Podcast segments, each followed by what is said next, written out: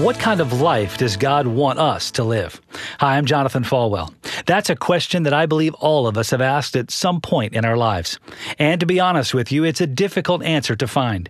The reason is that we so many times are focused on or surrounded by the whirlwind of life that it's difficult to recognize what our true purpose is and what God wants to do in and through us. But John chapter 10 verse 10 tells us this, the thief comes to steal and to kill and to destroy.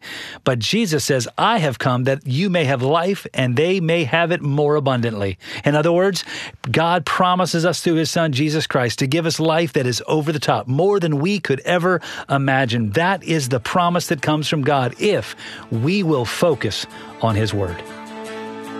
You've been listening to One on One with Pastor Jonathan. To learn more, visit falwell.com. F A L W E L L.